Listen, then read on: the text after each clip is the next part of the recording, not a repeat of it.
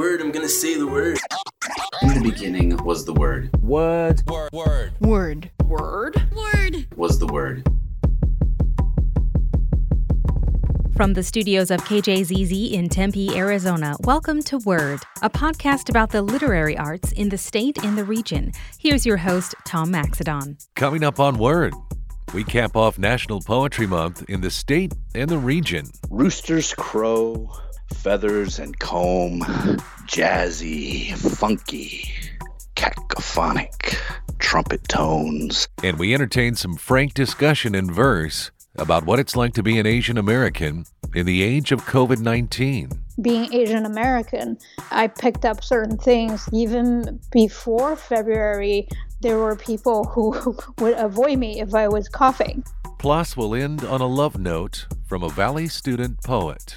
If you press your hand to your heart, I'll press my hand to mine. We can both feel the rhythm of being alive, and that's all the reason I need to stay inside. As we shine a virtual spotlight on poetry this month, we begin with a poem by Colleen Carnahan. For neither the first time nor the last, I rise up from the ash, reborn within myself. My previous being all but burnt away in the inferno of crossword paths that constantly weave through one's life, taking you in this direction or that, teaching you some lesson or a fact about life, about you. Changing everything you ever thought you knew.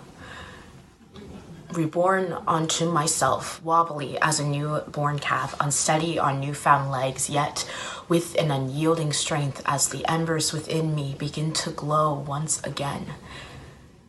I unbend my back, unfurl my feathers, sweep away the ashes of my past, ready to take flight into my future. For I am a phoenix, a woman of beauty and grace, a woman not so easily displaced. I fly with the everlasting light that guides me through the unknown, onto lives not yet lived, onto roads not yet taken. I am reawakened, the transformative fires of life, allowing for growth renewed. I fly fearless with the certitude that burned though I may be repeatedly, I will see this journey through. And with that, I leave the dust of a painful past in my wake, moving forward as the warrior woman who will not break. Head held high, ready to meet my future, spread my wings, and fly. What you just heard is a poem entitled Phoenix Rising. It was performed via webcam by New York City-based actress Alexis Brivieska for the Brelby Theatre Company in Glendale. Sounds kind of confusing, right? But the stage is dark at Brelby these days due to the pandemic, of course. However, the company is using social media to keep creativity flowing with its series called Socially Distant, Artistically Connected. That poem was written by Valley resident Colleen Carnahan, and she joined me via Skype recently. I began our discussion wanting to know more about the digital project. The theater that posted that put out a call to artists that they know all over the country to see if anyone was interested in performing mar- monologues and submitting monologues. So I submitted one of my poems as a monologue based around the theme of hope. And um, so they utilized my monologue. They sent it, they and they essentially casted the poem with Alexis, and she performed it, recorded it, submitted it back to Brelby, and then Brelby posted it on their YouTube page. What a fascinating idea in this day and age. I just like it in general, and I love the idea that you would get actual performers, because not everybody wants to read their poetry or their prose out loud. Do you have a performance background? Sort of. My my background is actually much more in design and production, but I grew up in theater. My dad did a lot of community theater and dragged us around. And so I, I grew up around a lot of performances and performers, and I've done a few performances myself. So, Colleen, you said that hope was the impetus for the poem. How long ago did you actually write it? This is actually one of my oldest poems. Um, I probably wrote this about ten years ago, I would say. And it, it for me, it's about, you know, my life and overcoming all the obstacles that I faced, you know, in the in the times that I faced, and just rising above it and coming out the other side uh, stronger and fearless, and knowing that no matter what life sends me, I can get through it. Well, and without knowing the prompt and the story behind it, which you, you just told us, the first word that popped into my head when I listened to the poem was perseverance. Yeah. And so that makes a lot of sense of what you were trying to get at. I also kind of dabbled around and saw some other videos. Is this the only poem that you have that's been performed through this mechanism? Yeah, they just started this initiative with the whole COVID situation because um, they, they obviously had to shut down, as many theaters in the area have. They're really big on staying connected, producing art, taking, you know, um, trialing times and making something out of it, as I think most artists are in a lot of ways. And so this is a pretty new initiative for them. And I just, you know, happened to submit this to, to help them out and get this going.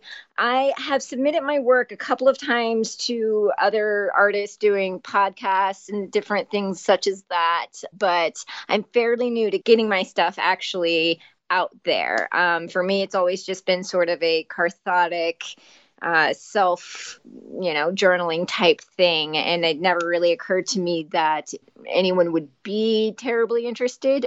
But I did happen to share it with this group of uh, theater performers, and they've all loved it. And so it's kind of prompted me to start sharing more of my words, because it does seem that it connects with people and that they do relate to it. Well, absolutely. And this being National Poetry Month, that's one of the reasons why we wanted to talk to you and poets from all over the state and also the region. That's kind of the mission of this program, Word, is that we really try to not just focus on poetry, but to try to reach out and find folks like you from time to time who aren't necessarily doing this for a long time as a professional career, but maybe it awakens something inside them that they've always had, or maybe it does lead to something that they can sort of do on the side, not necessarily as a full-time vocation, but, you know, maybe something that eventually leads to a book or something like that. How, how far out have you thought about the trajectory of you as a poet?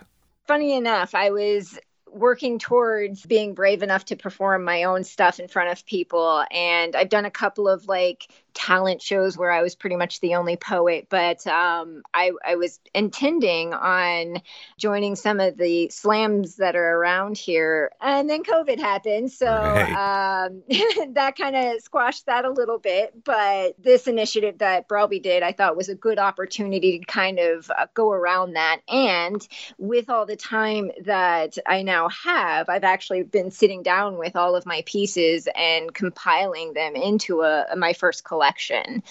So it, that's one of the silver linings of all the bad things that are occurring, is there's more time and energy that I can put towards art, which is my first love always. Well, that's what I'm hearing from numerous people, is that whether or not they can actually get out and perform, or unfortunately they can't go to bookstores and do book signings and that kind of thing. Yeah. And honestly, um, interestingly enough, it I find that this whole experience, having everything transferred to a more virtual base, is really amazing. It it creates an accessibility that, for me personally, I I um, got in a, a car accident a few years ago, and so I've been physically disabled. And so that's also been a huge struggle. I felt I, for the last two years, I felt incredibly disconnected from the artistic community because I didn't, I wasn't physically able to go. Right. Um, so this has just been kind of an amazing connective experience, in that I feel it opens up all kinds of opportunities and potential for the artistic community that we've never really been forced to explore before. And now we kind of are being forced. And I kind I personally hope a lot of it continues beyond, to make the arts and make social art more accessible to those who live like this every day. Well, Colleen Carnahan, I want to thank you so much for coming to Word and sharing a little bit about your life and your story and your poetry, of course. And we certainly wish you and your husband the best in your business. Thank you so much, Colleen. Thank you so much for taking the time, Tom. I appreciate it. Colleen Carnahan and her husband operate a small bed and breakfast in Chandler. I'm Tom Maxedon, and you're listening to Word. K J Z Z is here to keep you company during your workday, in your daytime pajamas, on the weekend, in your sweats, and everywhere in between with the K J Z Z mobile app. Just download the free app to your Apple or Android device and stay connected to K J Z Z every day in every fashion. I'm Jay Ellison, producer of The Moth Radio Hour, and I hope you'll join us for our show here on K J Z Z.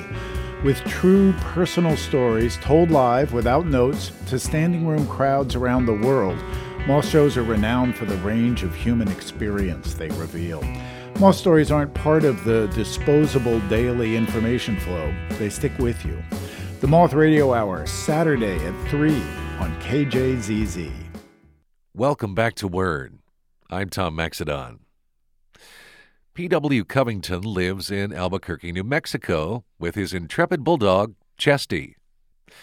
He's also a poet who's heavily influenced by Beat Generation writers and is often on the road for various appearances. Unfortunately, that's not a reality right now, as high-risk businesses across the region remain shuttered to crowds. You might remember P W from a previous episode back in October. We welcome him via Skype for National Poetry Month. You know, this is the time of year that I, I try my best to be out about on the continent, doing readings and doing workshops. And, of course, there's a always a merch table there with books and stickers and other stuff for people to buy. And um, that's that's always supplemented my income uh, greatly this time of year. So not being able to be out there is... Um, It's a challenge. It's a challenge to see how we're going to adapt. And there's lots of folks that are constantly streaming stuff. Um, I'm not a friend of video when it comes to uh, when it comes to poetry and when it comes to literary expression. I, and that's, that's why I publish books, and that's why I have bookshelves. Um, times like these are are great times to to pick those books up and, and to get into them. Well, what else are we doing? You know, I think for many people, that has been sort of one plus, is that they feel like there are more people as readers. But I don't know if that necessarily translates into buying power, if people are actually buying more books, per se. Do you have any feeling on that? I've sold a few books. I, I've seen an uptick um, since this. Of course, there's a lot of um, a lot of venues that are prioritizing other stuff, and I'm fine with that right now. Um, but uh, I, I, th- I think we're all getting the opportunity, especially as this uh, as this self-quarantine or this stay-at-home social distancing becomes uh, a little bit more part of our daily lives as, as opposed to an exception. I think a lot of folks are, are returning to their bookshelves and are, um, you know, turning pages. Uh, um Everybody in the world has been doing the live from the living room thing. I may or may not do something like that myself. Um, I'm trying to avoid it. Um, but I know I've picked up books that have sat on my shelf for years and uh, actually read them these last few weeks. It's, it's... I talked to colleagues of yours there in New Mexico, John Roach and Jules Nyquist, on previous episodes. And one of the things that they do frequently is sponsor poetry readings. And they were talking about, you know, of course, having to cancel some of their live events and then trying to get on to various social networks and things like uh, Skype, which we are using right now between me and you. But I've got to believe that it's just not the same. I mean, nothing can beat performing in front of a live studio audience, if you will, right? Well, that's why I do it. It's very much a transaction between the folks that are there to to listen and participate in their own way and uh, whatever's happening on stage. And it's almost indescribable if, if you if you haven't uh, been there. Um, And and I'm not putting anybody down. I mean, we're all right now trying to figure out ways to do what we do, or as close to what we have done, um, as, as we can through through various media. And it's an awesome time for this kind of thing to happen. Um, they we didn't have social media, and we didn't have anything but a newspaper in, in nineteen eighteen, the last time something like this happened this, in this country anyways. Um, so we're able to stay so much better connected now, and I, I think I think there's an energy in that. I, I think we're actually coming together during this time apart. Of course, a lot of people are writing about coronavirus, and this being National Poetry Month, I wonder if you've taken up that trend, or have you gone in a separate direction? I've tried to maintain some distance from the headlines of the day. I think for the first week, week and a half that I was here um, at the house by myself, um, I, I, I constantly had the Johns Hopkins screen up with the numbers that kept getting bigger and bigger and bigger. And um, I'm not sure exactly when I stopped that level of focus. I think that poetry often is the first draft of history.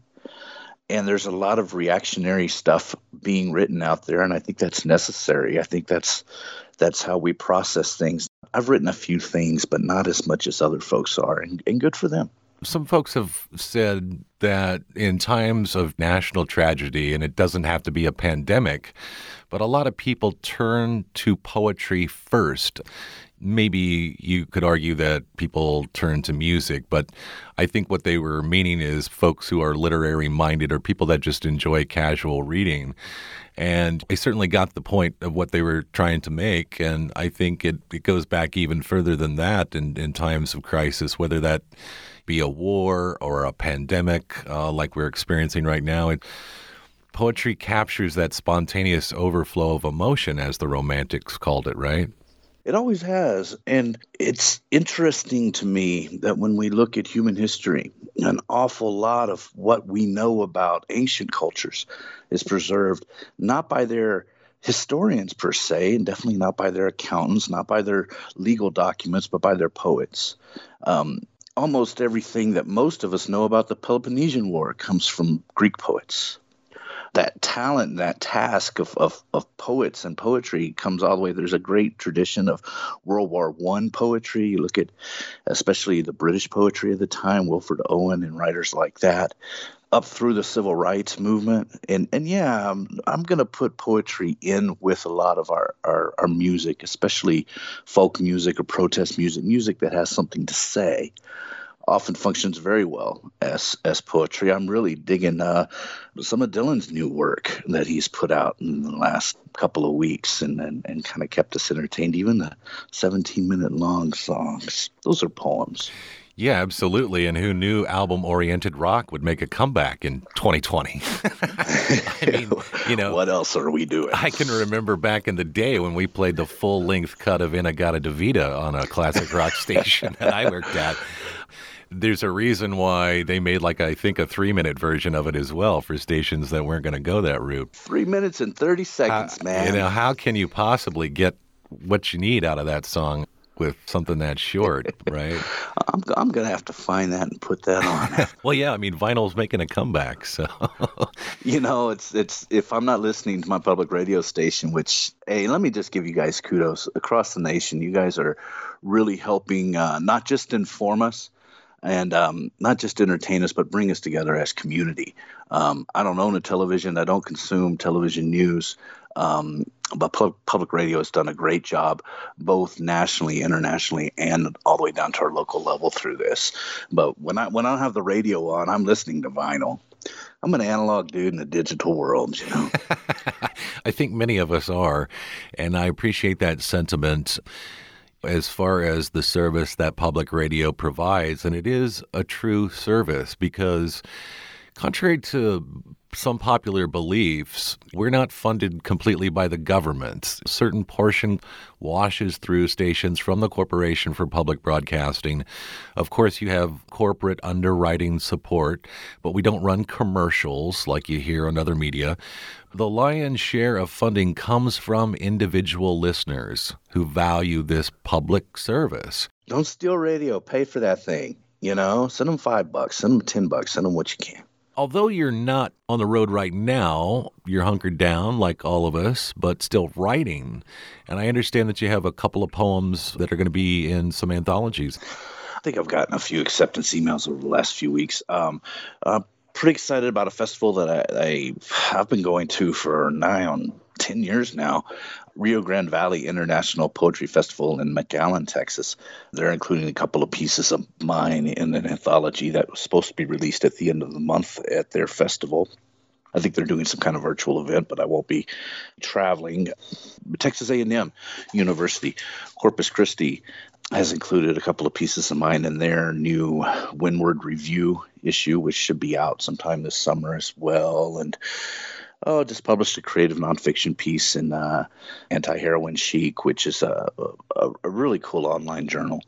You know, these things keep rolling. We do what we do as much as we can.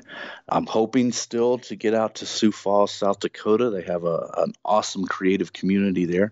I'm hoping to, to get through there this uh, summer. And I still have a date on the books at the Beat Museum in San Francisco. We haven't pulled the plug on that yet, and I'm hoping that um, I can still get out to the coast yet this year. And I'd like to do something in Phoenix as well. I would like to line something up as soon as we get the all clear. Well, you mentioned San Francisco, and I'm sure that you, as well as many other folks who are listening, saw the plea for financial support from one of the most iconic bookstores in the entire nation. Of course, that's City Lights. As far as I understand, they made their goal and way past it. They were That was amazing. It was know. such a, an outflow of support from, from not just uh, here in the U S, but all over the world. You know, City Light Books really is the center of the universe for a lot of folks, and I would uh, probably count myself in that legion as well. I wonder if you could take us out with one of the poems that's forthcoming, if that's okay and you're not violating any publishing issues, or just one that you happen to like. Sure. And it will be in my new poetry collection, which we're coming to terms uh, with a publisher out of Ames, Iowa right now on that. And that's about all I can say. But the piece is called International District Morning. Roosters crow, feathers and comb, jazzy, funky, cacophonic trumpet tones. They're using runway two one this morning. From the coast, they're flying in Frontier A three nineteens and Boeing Southwest color schemes geared down. Engines tear the air on short final. Winter morning clears customs and is ushered onto the International District. Cockle, lockle, doodly, poodly doo. Get up and put the coffee on. Let the dog out. Cold red brick floor, twenty-four degrees. Stoke the fire's dregs. Pignon smoke scent occupies the city, uniting us in quiet community. Daily mass of solar resurrection. Dreams are left on bedsides to be forgotten. Light snow glows atop adobe walls, waiting for the sun to come, streaking over eastern crests. Tune in to the public radio as the poultry crow, their feathered salute of centuries. Daily bread, sunny eggs, cackle, crackle, smackled shells, tortillas y chile verde mixed in this quarantine morning. Yeah, so wow. a, little, uh, a little something there about my neighborhood and where I live. And did I happen to hear Chesty in the background there? You did hear Chesty in the background. He decided right then he had to roll on the carpet in the middle of the living room and make uh, some noises he makes. He just turned ten years old. He's been a good dog. Well, happy birthday to Chesty, the intrepid bulldog who travels with P W. Covington, our guest here on Word. P W, thank you so much for coming to the program once again, and best of luck. Thank you, Tom, and thank K J Z Z. You guys keep rocking it out there in Phoenix. I'll see you soon. You can find out more about P W Covington and his bulldog Chesty on our website at word dot k j z z dot org. I'm Tom Maxedon, and you're listening to Word. K J Z Z is the one source that connects you to the state and the world. It's your connection to fact-based reporting and analysis of all the pressing issues of the day. Join the more than twenty-four thousand K J Z Z members in supporting every story and every conversation. Listen and support at k j z z dot org. Hey, it's Peter Sagal. Some people think that smart speakers are a futuristic surveillance device straight out of George Orwell, constantly monitoring you as you engage in your most private actions and conversations. Well, they are, but did you know they're also a radio? That's right. You can ask your smart speaker to play N P R to hear your local station and all your favorite N P R shows. And it will. It will also report you to the central ministry. But why not enjoy yourself while you still can? Welcome back to Word. I'm Tom Maxedon.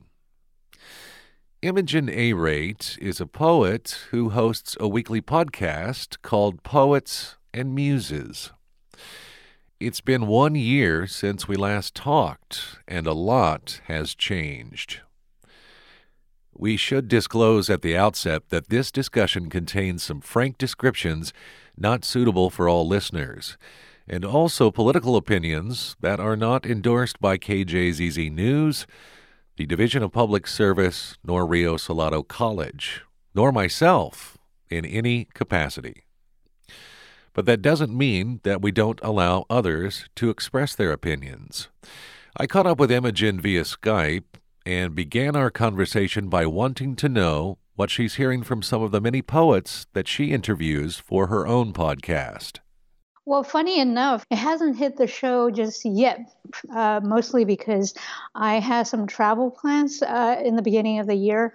Um, uh, so I had to kind of stock up on the interviews I was doing because I wasn't sure what my connections would be, how whether or not I would be able to interview.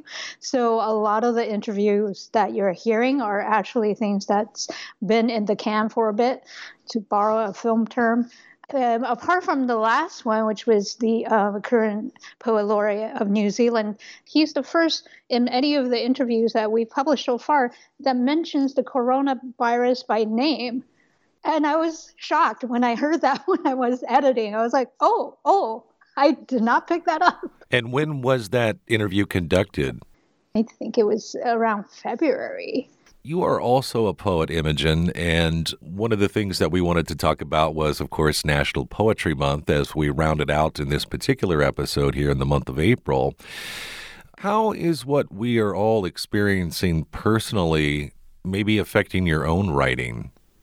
That's funny because it is definitely affecting it, partly because I tend to write a lot in reaction to the news I pick up. I pick up the experiences I'm having, as would any writer. It's permeated, I would say, my recent writing. And I, I looking back at writing where, you know, again, going back to this twenty-four seven news coverage of the coronavirus, when that was not even going on just yet, I realized that even my writing then has some tinge of that language in it.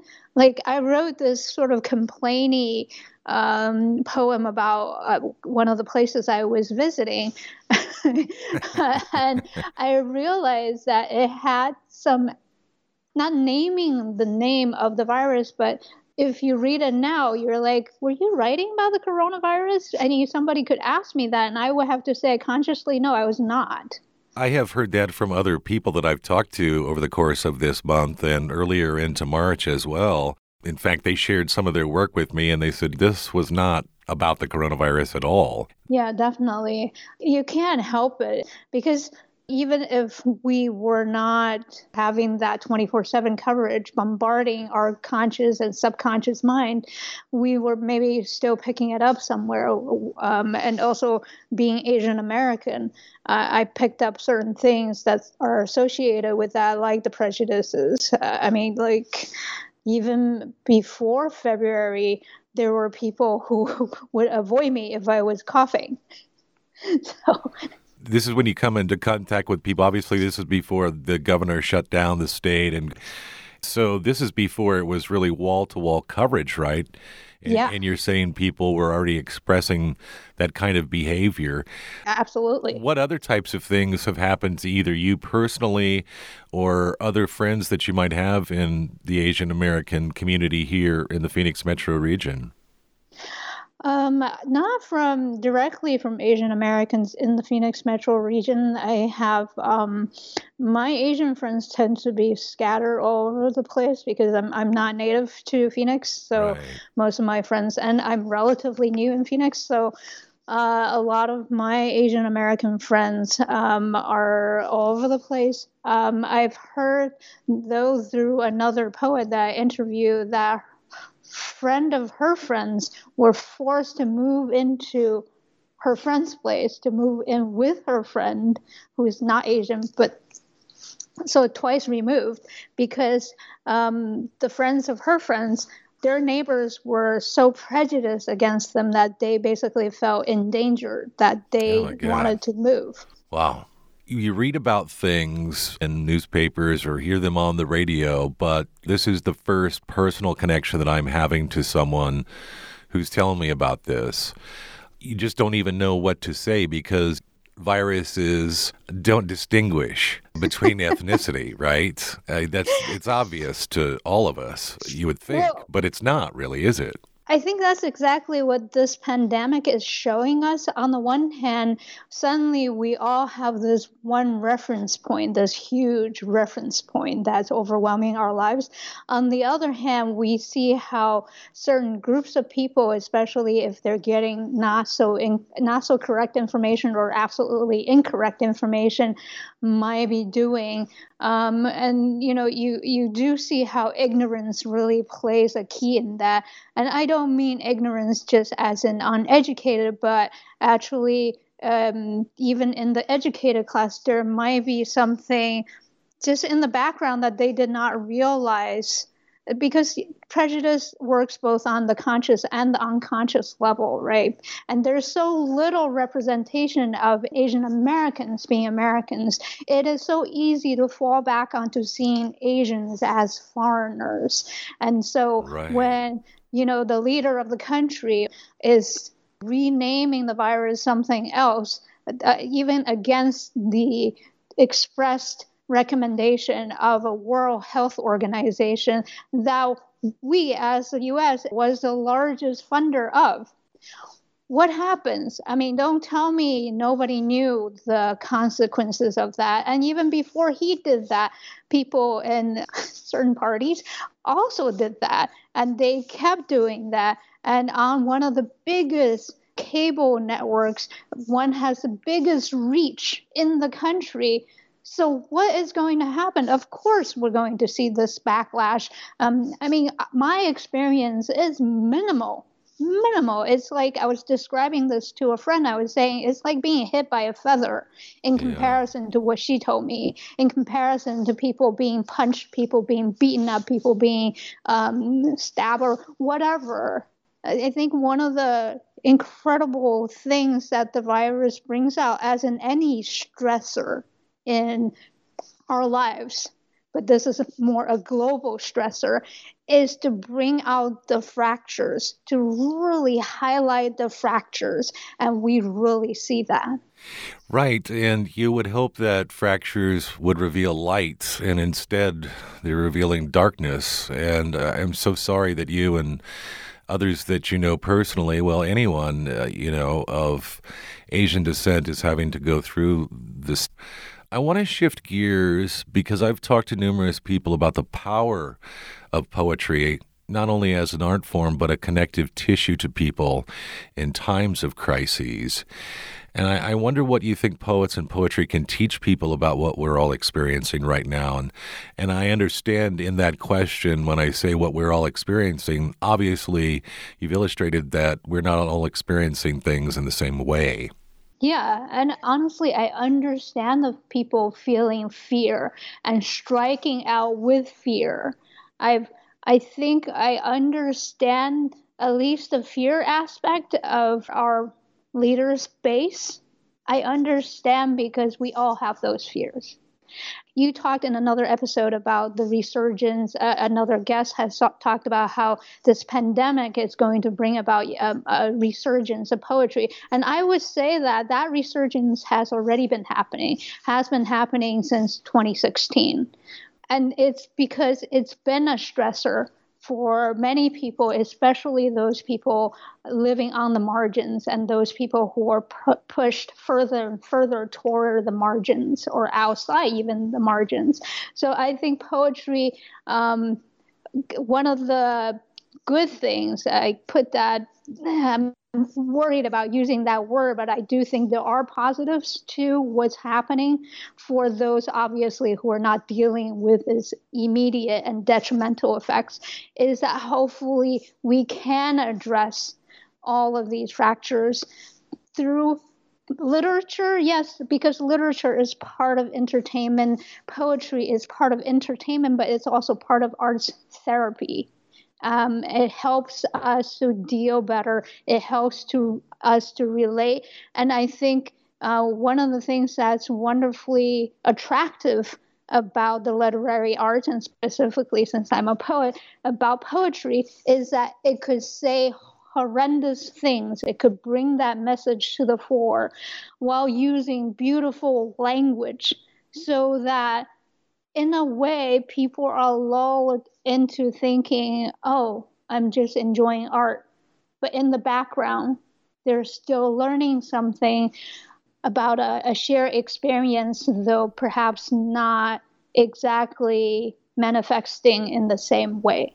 Very well said, Imogen. And I wondered, as we close out this interview, if you have a poem that you'd like to read, one of your own. Yeah, I do. First of all, could you give us the title of it? Sure. It's called Unvarnished. And we should say that there is some frank and sexually explicit language in this poem. So if you have younger folks around listening to this, this might be a time to dismiss them from the room. Obviously, if you're listening to this in your car, perhaps you'll want to skip through this piece and uh, listen to it at another time. But this is Imogen A. Rate reading Unvarnished. Life's not all butterflies and daisies. A lot is morons pilfering big bucks, writing on family legacies, while regular folks are told to pull themselves up by their own bootstraps, though they're shredded to the breaking point with claw marks from repeated thievery by paws in fine livery, serving gods in mirrors, meditating on self-love, while passing the good book off to undereducated masses who use it to flagellate others, never having peered through the covers or only flipped through in searches for self-serving passages, preaching delayed gratification while shoving crowds aside to satisfy their own wants, dismissing real needs as desires for handouts, superimposing their corruption onto those at the brink, while shushing soothsayers who shine light on the ugliness, accused of negativity and spin, instead of serving up the prescribed puppies and kittens, following the sugar-coated diet into the mouth of an obese nation that must see the cum shot of a hero who saves the day, while the karmic surgeon is suiting up to amputate that gangrened arm now deemed so precious, though no one cared enough before to appreciate. That's an incredibly powerful poem, rich parsimony. I don't want to get too deep into unlocking meaning, but obviously this was written from a place of anger, as I hear it in your particular tone. Yes, yes. It's definitely one of my ranty, uh, out of anger rants. Some people tend to think of poetry as just love poems, and we remind them, or I should say you remind them in this poem that I think is perfectly titled, Unvarnished, that it's not all kittens and roses, is it? No, it's not. And I mean, I think something like this could be seen as a love poem as well, because it's how you define love, right? There, it's out of love that I say certain things. I'm one of those people who help people who seem to be able to be helped. So I'm saying this out of love and out of care. Well said. Imogen A. Rate, I want to thank you so much for coming back to Word, and please be safe. Thank you for inviting me back, and you as well. You can find out more about Imogen A. Rate on our website at word dot k j z z dot org. Before we close out this edition of National Poetry Month, we'd like to leave you with a love note from an A S U student. This is a new poem I wrote in response to the coronavirus pandemic. In these times of great uncertainty, I think we could all use a little hope. We're all in this together, and together we will prevail. This piece is titled, This Poem is for the Love. This poem is for the love. This poem is for the children whose schools have closed. The children who rely on whatever their pocket change can buy them in the cafeteria to get them through the day. This poem is for the people who live through a lifetime of war and are as afraid of going outside on this still spring night as they were back then. This poem is for every family from my city to your city, to every city neither of us have ever been to or heard of. This poem is for the mother who lost her job and has to feed three kids.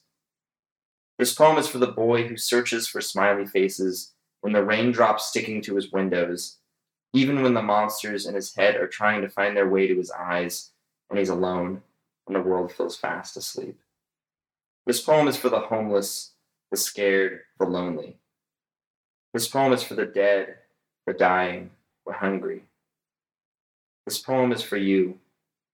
This poem is for me. If you press your hand to your heart, I'll press my hand to mine. We can both feel the rhythm of being alive, and that's all the reason I need to stay inside. Thanks to A S U student Austin Davis for that piece entitled, This Poem is for the Love. And thank you for your love of verse as we cap off National Poetry Month. We'll be back with more episodes in May before our summer hiatus. In the meantime, send us a message via email. We'd love to read your recommendations for future guests or even something you liked about this episode. We appreciate your support of the literary arts in Arizona and the region. And if you're not yet a member of K J Z Z, there's an email link on our website. Any gift of support is sincerely appreciated. I'm Tom Maxedon, and thanks for listening. Word. Word. Word. Was the word. Thanks for listening to Word from the K J Z Z studios in Tempe, Arizona. You can find all episodes online at word dot k j z z dot org.